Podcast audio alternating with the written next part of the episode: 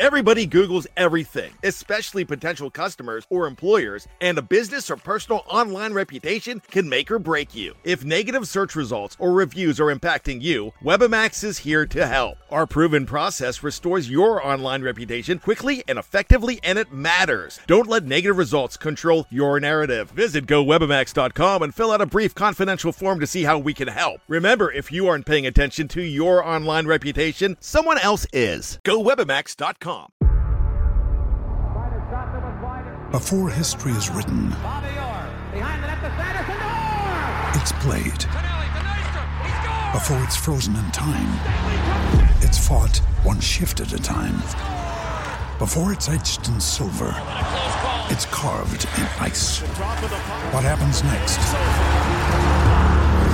will last forever. The Stanley Cup Final on ABC and ESPN Plus begins Saturday. Another day is here, and you're ready for it. What to wear? Check. Breakfast, lunch, and dinner? Check. Planning for what's next and how to save for it? That's where Bank of America can help. For your financial to-dos, Bank of America has experts ready to help get you closer to your goals. Get started at one of our local financial centers or 24-7 in our mobile banking app. Find a location near you at bankofamerica.com slash talk to us. What would you like the power to do? Mobile banking requires downloading the app and is only available for select devices. Message and data rates may apply. Bank of America and a member FDIC.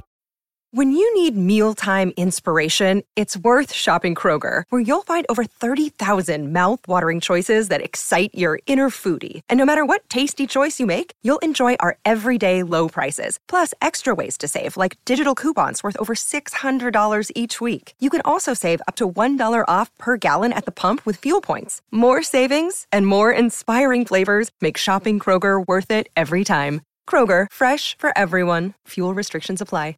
Good morning, Birdland. I'm Mark Brown. I've been covering the Orioles for more than a decade on CamdenChat.com and hosting this podcast for 91 episodes and counting. It is now January the 22nd, 2024. Opening day is 66 days away. The start of spring training is a mere 23 days from today. And I don't know about you, but after enduring cold and snow in Maryland over the last week, I am more than ready for baseball season and nicer weather. In today's episode, instead of thinking more about pitchers the Orioles could or should trade for, I'm going to look mostly at the state of the Orioles' starting rotation, assuming that nothing else is done, so we can decide whether that is or is not good enough. In a previous era of my life, when I was studying government and public policy at the University of Baltimore, I had one memorable professor who always preached the importance of doing a no action analysis. That is, when considering a change to a policy, it is crucial to understand what is going to happen if you do nothing. Sometimes a benefit relative to the status quo is not worth the cost. Other times, the no action analysis reveals the urgency of doing something to address an underappreciated looming crisis. And so, you know, this is a topic that is fresh on my mind after over the last few days I saw uh, an article on Fangraphs that was headlined, Come on, Orioles, do something, in which the Orioles were criticized for not acting to fortify the starting rotation without actually doing the work to show that there is a need for the Orioles to fortify their starting rotation. If you experience sports like me, your favorite team is yours to pick on, much like a family member might be mocked by someone within the family. But as soon as someone outside makes the same joke, it's like, go take a long walk off a short pier, you know? So, with that in mind, um, I want to get into more detail in thinking for myself where does the Orioles rotation stand? We can all take a pretty good guess, I think, that Kyle Bradish, Grayson Rodriguez, John Means, and Dean Kremer are, barring injury between now and the start of the season, locked in for starting rotation spots. Who might seize this fifth spot really depends on uh, who the Orioles decide is better off in the bullpen out of like Tyler Wells, DL Hall, and Cole Irvin, or maybe even a deeper option uh, beyond those guys. For the purpose of this episode of this podcast, uh, I'm going to go with Tyler Wells as the assumed number five starter right now, which is mostly based on the first three months of last season when Wells maintained a pretty darn good ERA and whip uh, before falling apart in the second half. So before we move on, I just want to note I'm going to be referencing projections that come from a system called ZiPS, which is housed at Fangraphs. I like ZiPS because its projections for each season are publicly and freely available at that website. Also, because its creator, Dan Szymborski, is uh, more transparent about what he does with his system than I think other projection runners are. And also because Szymborski grew up in the Baltimore area, so he has the right opinions about pit beef sandwiches and crabs. Also, he was nice enough to come on a previous episode of the previous incarnation of this podcast uh, over 10 years ago now. But anyway, if you want to see the 2024 numbers for yourself that I'm going to be referencing in this episode, go to your search engine of choice. You can search Orioles Zips, that is Z I P S, Orioles Zips 2024. One more note on Zips before I get into its numbers. Its outputs I'm going to be talking about will be the 50th percentile outcomes across thousands of simulations that use the historical data for similar players from year to year at each point in their careers. Okay, so uh, enough of that. Let's get on with thinking about the Orioles rotation. So at the top, pretty obviously, I think Kyle Bradish fresh off of finishing fourth in the AL Cy Young voting for 2023, and he even had a better season than the guy who finished third.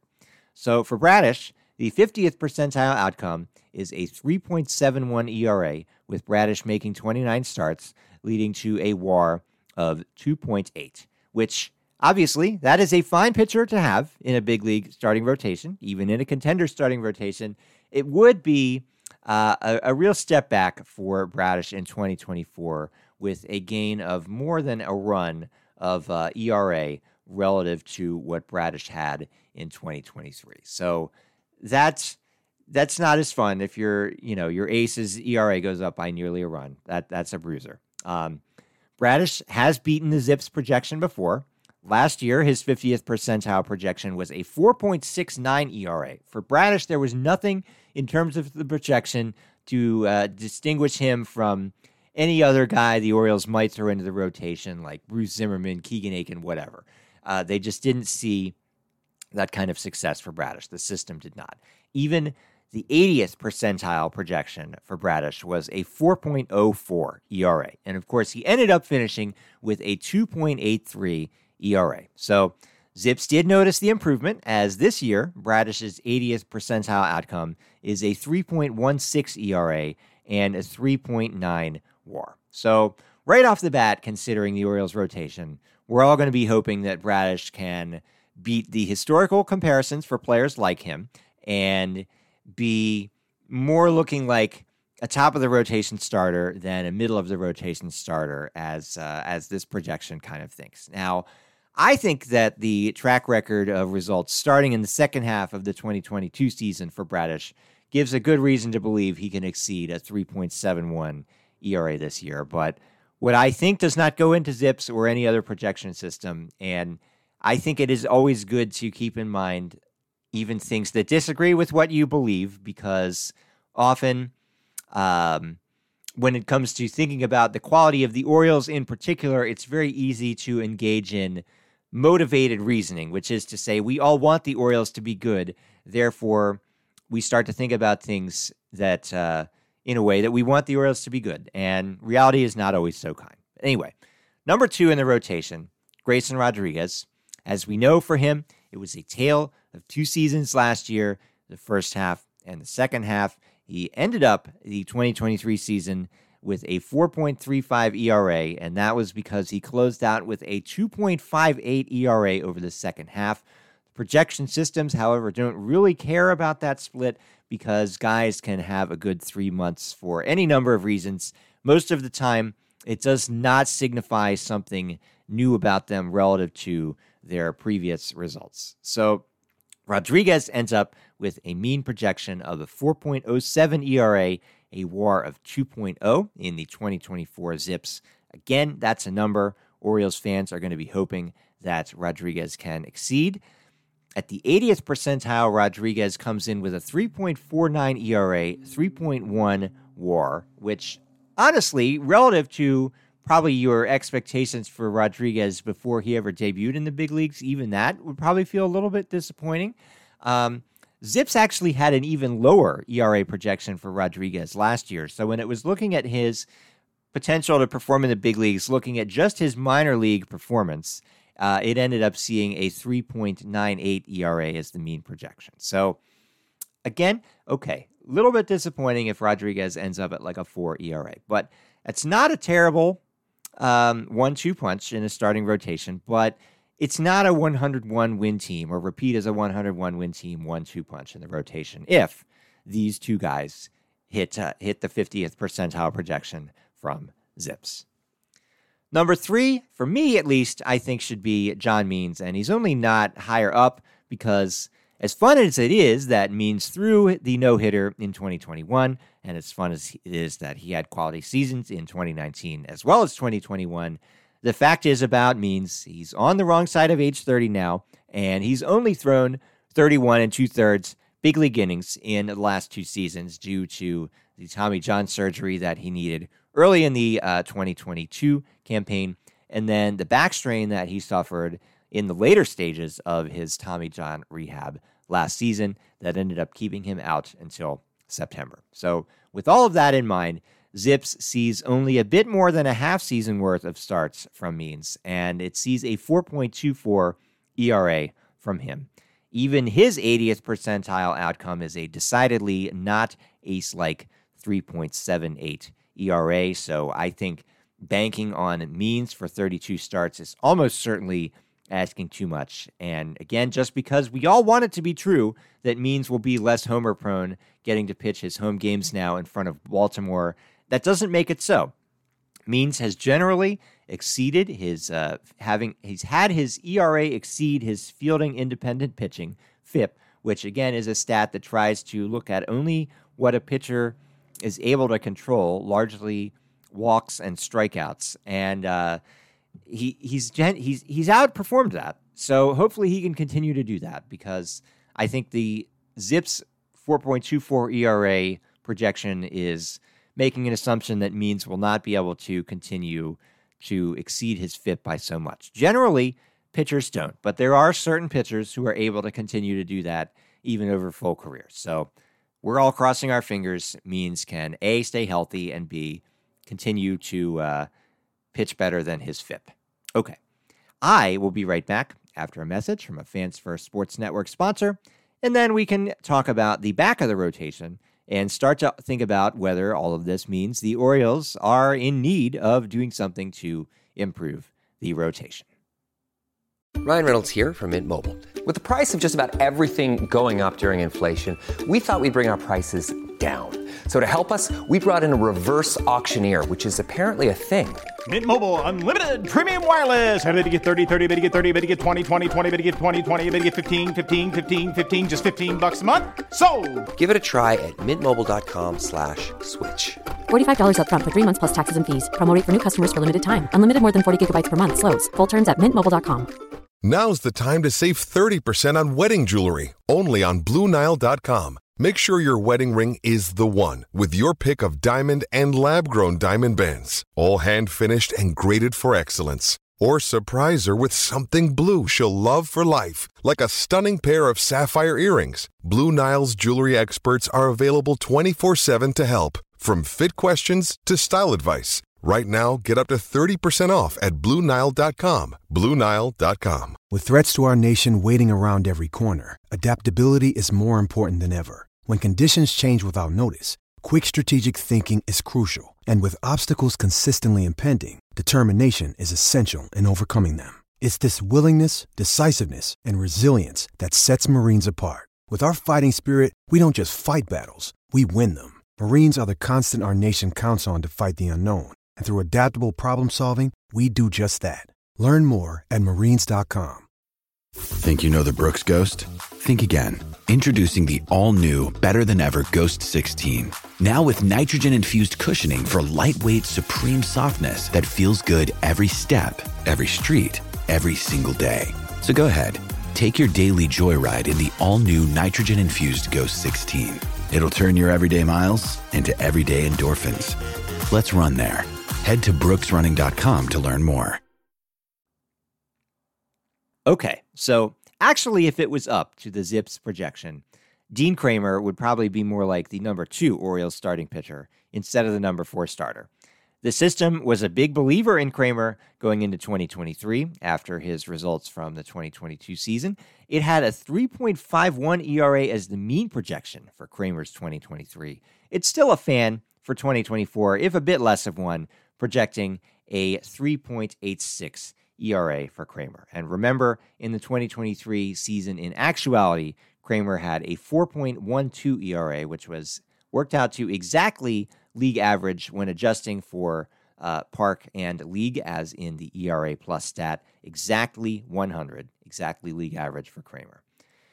I think if the Orioles get the 2.6 WAR that Zip sees from Kremer this year, then the starting rotation is going to be doing okay.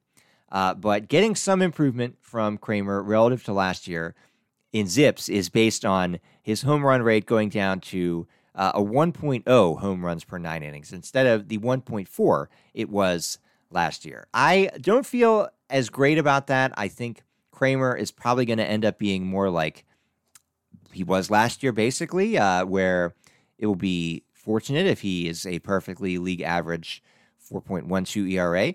And again, there's no problem if this guy is in a good team's rotation. Every team, every playoff team, every whatever team can use a pitcher who is exactly league average overall for the season. But you don't necessarily want him starting one of your playoff games. And, you know, we saw Kremer as the game three starter, and he got absolutely bombed, which that sample size of one shouldn't totally poison our thinking about Kremer forever. But I do think that it was not exactly hindsight to think it would be better off if the Orioles rotation did not need Kremer or Kyle Gibson, now gone as a free agent, uh, to pitch in a best of five series. That's not how it worked out. And, well, it didn't work out well for the Orioles. So there's also the question of the number five starter. Again, as I said before, I'm going with Tyler Wells. That's based on the three good months that he had last year. Uh, if he had been able to continue at something close to his first half ERA of 3.18, that would have been wonderful. It would have had him in contention for the Cy Young at the end of the season. It would have had him looking like an obvious uh, game one or game two starter in the postseason.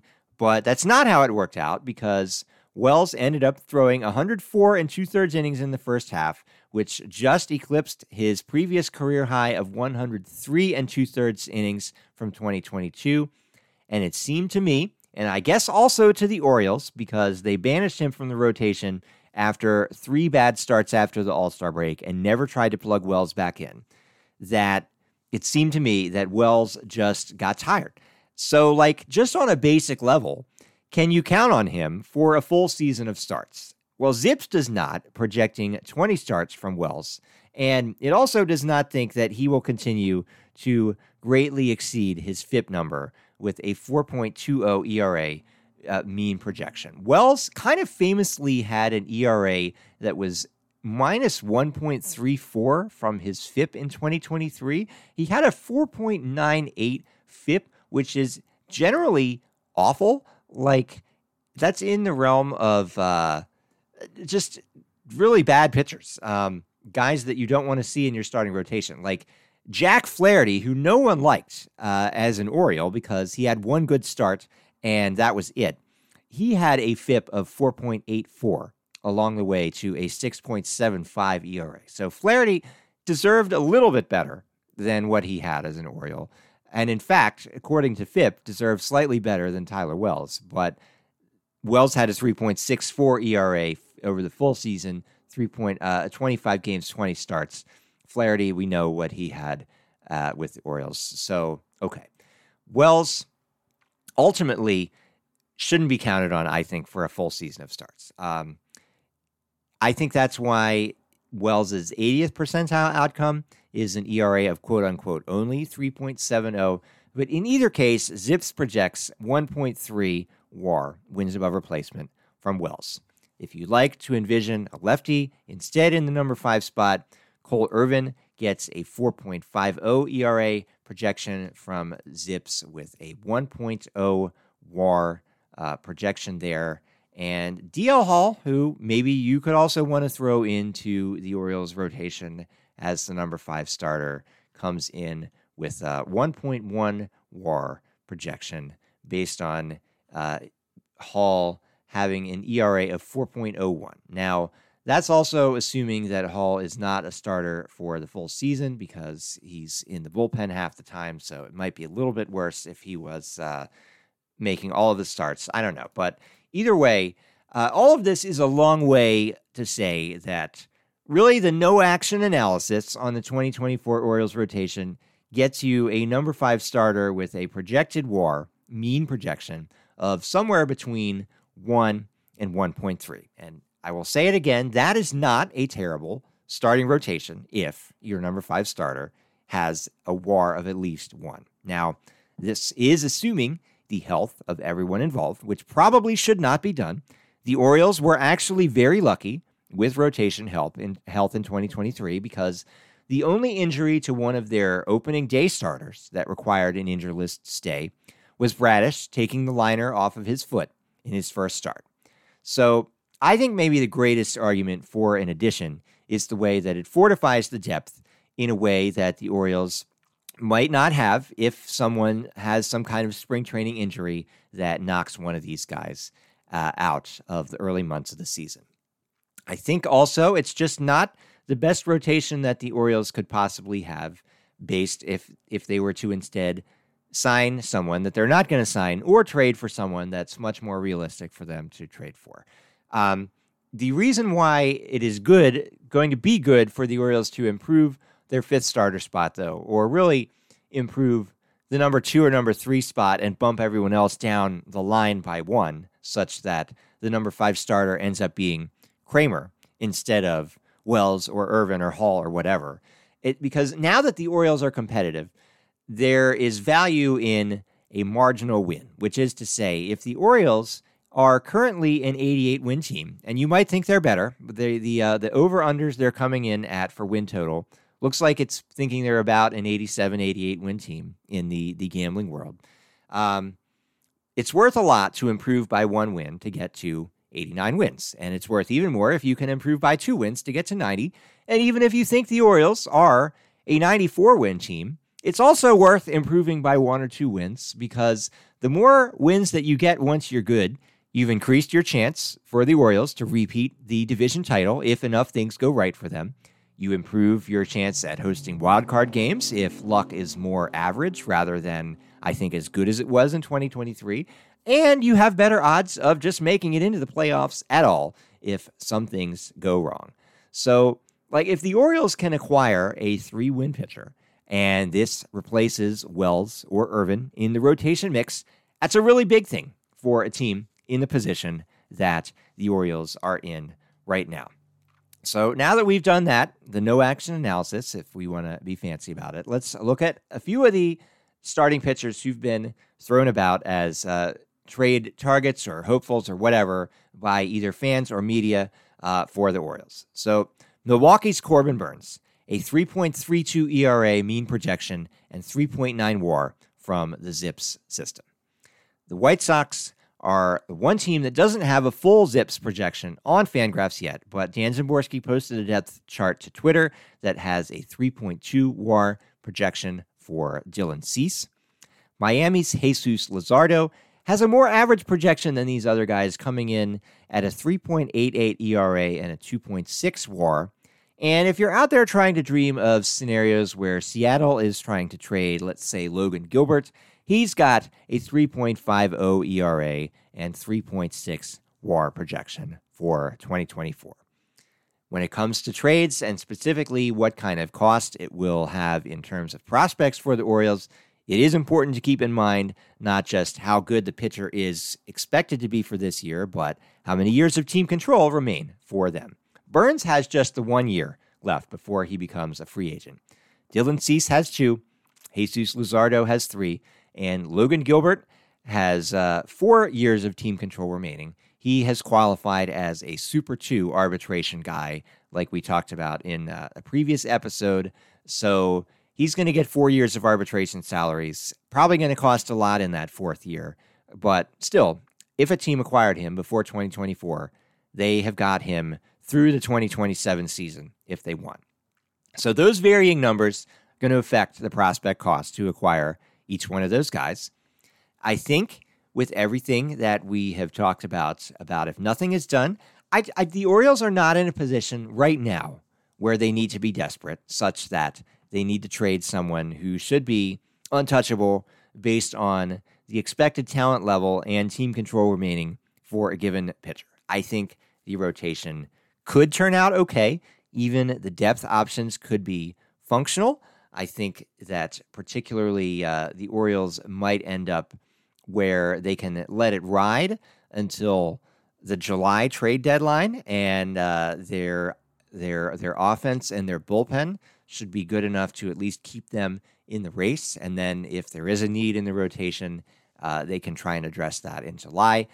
I don't know. I don't know what Mike Elias is thinking, right? I don't know. Is he hugging his prospects too close?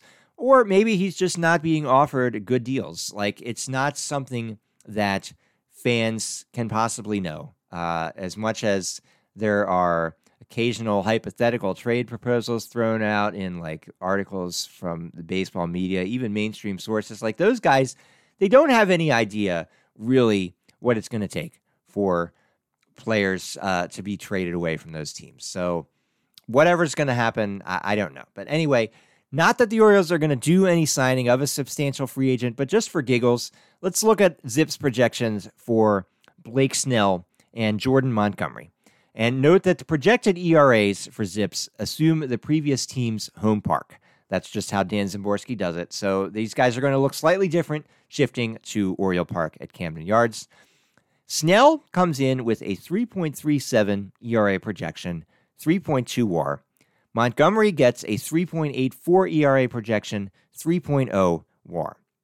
Each of these guys is heading into his age 31 season, so a small decline per year would be expected from there.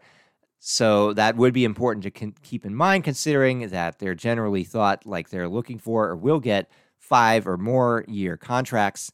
Uh, they're going to be in their late 30s or maybe mid 30s by the end of that. But there's value to the Orioles in adding two to three wins to the rotation for the next three years or so, I think, uh, as a free agent. There, there's value if the Orioles believe these guys can come in and be that until, let's say, at least 2026. But John Angelos is not going to be moved by that value when its cost is purely dollars. So that is that. So, do the Orioles have room to improve their rotation? Almost certainly, yes. Is there a substantial value potential for the team to make that improvement again? It seems quite likely that is a yes. Does that mean they need to do something, even if it's a bad deal for them, just to make baseball writers who want there to be off-season action happy? Of course not. Now, being in charge of Camden Chat, an Orioles website, I do understand the impulse to want off-season excitement. It's not fun to have part of your job being to write something when there is nothing to say. But this kind of incentive is not the Orioles' problem. It's not Mike Elias's problem. They don't have to do anything, so they shouldn't do something unless they really believe it will make the team better. Now, being the kind of fan I am, I'm going to be nervous uh, about the Orioles doing nothing because I am not uh, optimistic about the Orioles by my nature, as you've probably noticed, if assuming this is not your first episode tuning in. So I hope the Orioles can find a fair uh, deal out there before spring training opens up so that uh, they can improve their rotation, not deplete a, uh, a prospect they're going to need for the future, kind of trade from a surplus. And really, hopefully, I've said this on this show before, if we think about it, uh, as when the Orioles traded away Manny Machado, the headline they got back was a top 100 prospect. It was Yusniel Diaz, whose value in the big leagues turned out to be zero bupkis, just uh, just jack squat. Right? He was nothing. Now they did get Kremer ultimately in that trade, so really that was the Dean Kremer trade rather than the Yusniel Diaz trade. Um, so like the the hope is going to be that the Orioles trade away the Yusniel Diaz of their system without also trading away the Dean Kremer of their system, I guess. And if they cannot manage that, then let it roll until July and see what happens and cross our fingers and hope that turns out for the best. I, I'm going to be hoping they can find a good deal uh, because I, I don't want to have to hope for the best from the current rotation because I'm not going to feel great about it when uh, opening day rolls around. But as far as what's going to happen, you know, the Orioles, they need to get a fair deal. They don't need to trade someone just to make some writer at Fangraphs or any of the other writers at other media outlets who have said similar things about the Orioles, or me, who's also said similar things about the Orioles, honestly, happy. But that's all that I've got for today. If you enjoyed this podcast episode, please do make sure to subscribe on your favorite platform.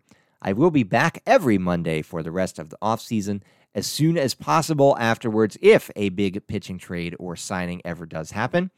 Please remember also you can email camdencastpod at gmail.com if you have any question or comment to be read or answered in a future episode, or even if you just have any feedback about the show. Good Morning Birdland is a Camden Cast production on the Fans First Sports Network. This is Mark Brown signing off.